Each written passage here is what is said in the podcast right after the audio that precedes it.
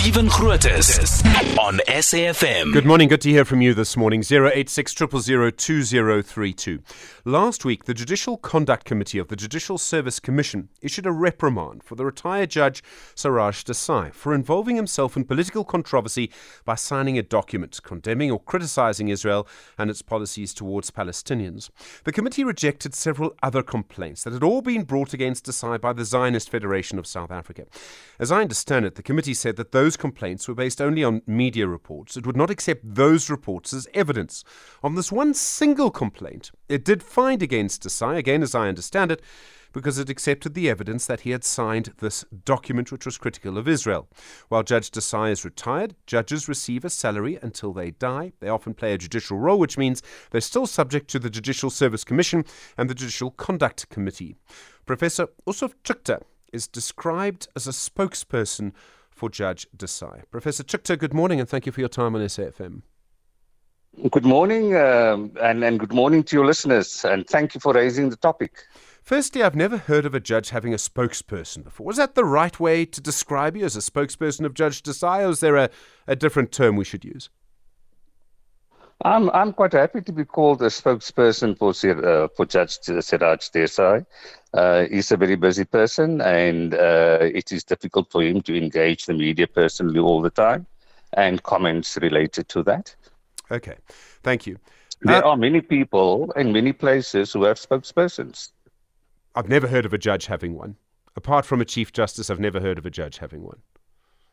Well, the judge is in retirement, and in this matter, I'm his spokesperson. That's fine. No problem. I just wanted to check. Okay. Does Judge Desai accept the outcome of the inquiry? Does he accept the finding? Almost all of the complaints have been dismissed, and on the one complaint he received a reprimand. Well, he's offended both by the charge, by the complaints laid by the South African Zionist Federation, by Professor Arkin, who, as you know, is a settler in Israel and who has lodged the complaint from Israel. And the place in which he has settled in Israel, we must remember, he has been evacuated, has been ethnically cleansed of Palestinians, and it's been occupied now by settlers. So he has a material interest in protecting human rights violations. And Judge Desai is offended by that, and he is a strong proponent of human rights, as many other judges have been and are, and so he finds it unimplementable, a decision which clearly renders the Judge Dambuza oblivious of the human rights violations that are committed, and which we as South Africans have a duty, both judges and ordinary citizens, to oppose, as it is incorporated in our law. We have a moral, ethical, and political duty, and a legal duty. Okay. Professor, I need to ask some specific things, I'm afraid. I understand the context. I'm not going to say I understand it fully. But let me just put this question to you again. Does he accept the finding, yes or no? Is he going to appeal it? Does he accept the finding? The Judge Desai has stated very clearly that he has an oath that he has taken as a judge to abide by the Constitution, and the oath makes it very clear that the Constitution is based on human rights. And Professor Chikte, I'm so sorry. Does he accept it's? Of course he does not. Of course he cannot understand, and he finds the decision unimplementable, and he cannot accept it. Okay, so is he going to appeal it? It is just a reprimand, but he can still appeal it. Is he going to do that? Well, this is a one-person committee at this stage of the complaint that has looked at the matter, and the matter will go, as I understand it, to the full Judicial Conduct Committee, and where the matter will be discussed again, and the judge will make his views known. Okay. That's fine. Thank you. I just needed to. There's certain things that sort of need to get out of the way. Okay. You may remember, Professor Chikte, the former Chief Justice Mogoeng Mogoeng was sanctioned by the same committee, the same Judicial Conduct Committee.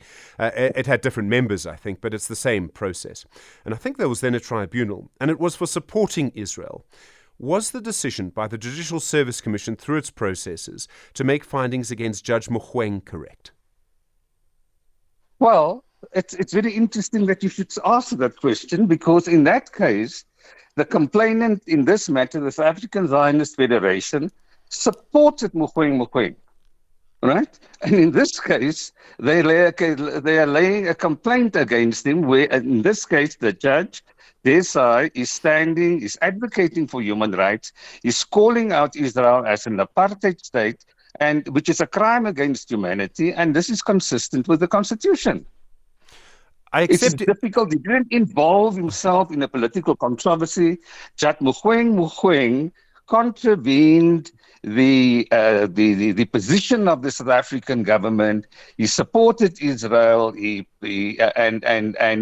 supported Israel, an apartheid state, which is a very different matter from a case here, where Judge Desai, an advocate, a long-standing advocate for human rights, is being prosecuted for his position on human rights, and other judges have done the same.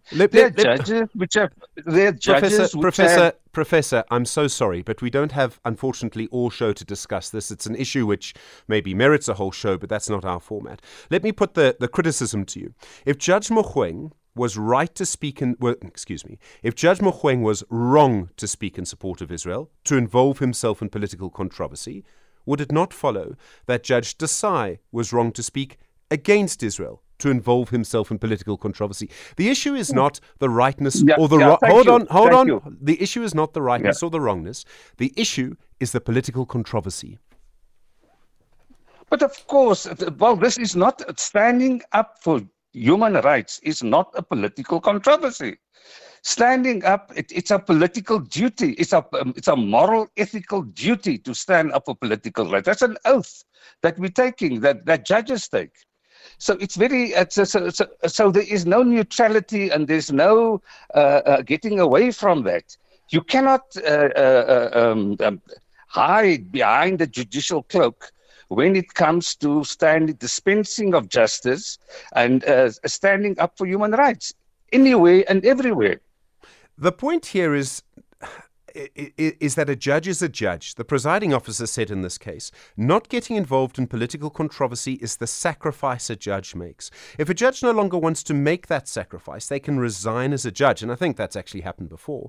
So isn't that correct? That if a judge... So the issue is, Judge Desai could, even though he's retired from the bench, still end up being asked to act as a judge or to make a finding in some forum, a commission or something that would look at this issue. When he then makes a comment one way or another, doesn't matter if he supported Israel, doesn't matter if he opposed it, in this case he opposed it, but doesn't he then get himself into a position in when he would no longer be trusted by society to make the decisions neutrally in the way that as a society we need a retired judge to make them?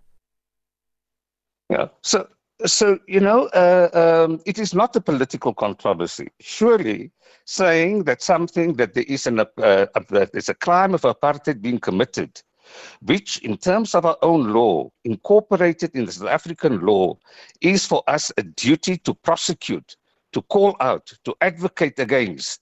That is not a political controversy.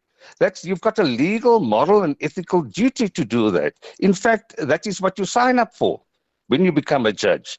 So Judge Desai denies that this is a political controversy, as other judges stand up for Kurds, as other judges stand up in the case of Turkey or Iran or and in other instances.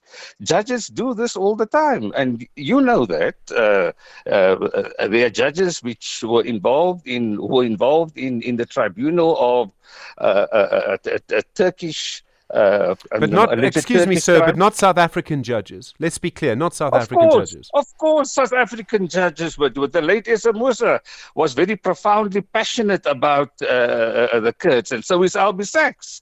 calling on the release of prisoners over there. Judge Krichler was involved in the Iranian tribunal. Judge Johan van der Westhuizen was involved in the Turkish tribunal. Of course, there are many, and there are many other instances. The reason why Judge Desai is being singled out is because of Palestine. There is a taboo to speak out against injustice. If Albie Sachs or the late Essa Moosa or Krichler or anybody else had spoken about Israel's abuses of the Palestinians and the systematic torture and crimes against Palestinians, they would have been under the same sword of the Zionists as well. So it's not a political controversy.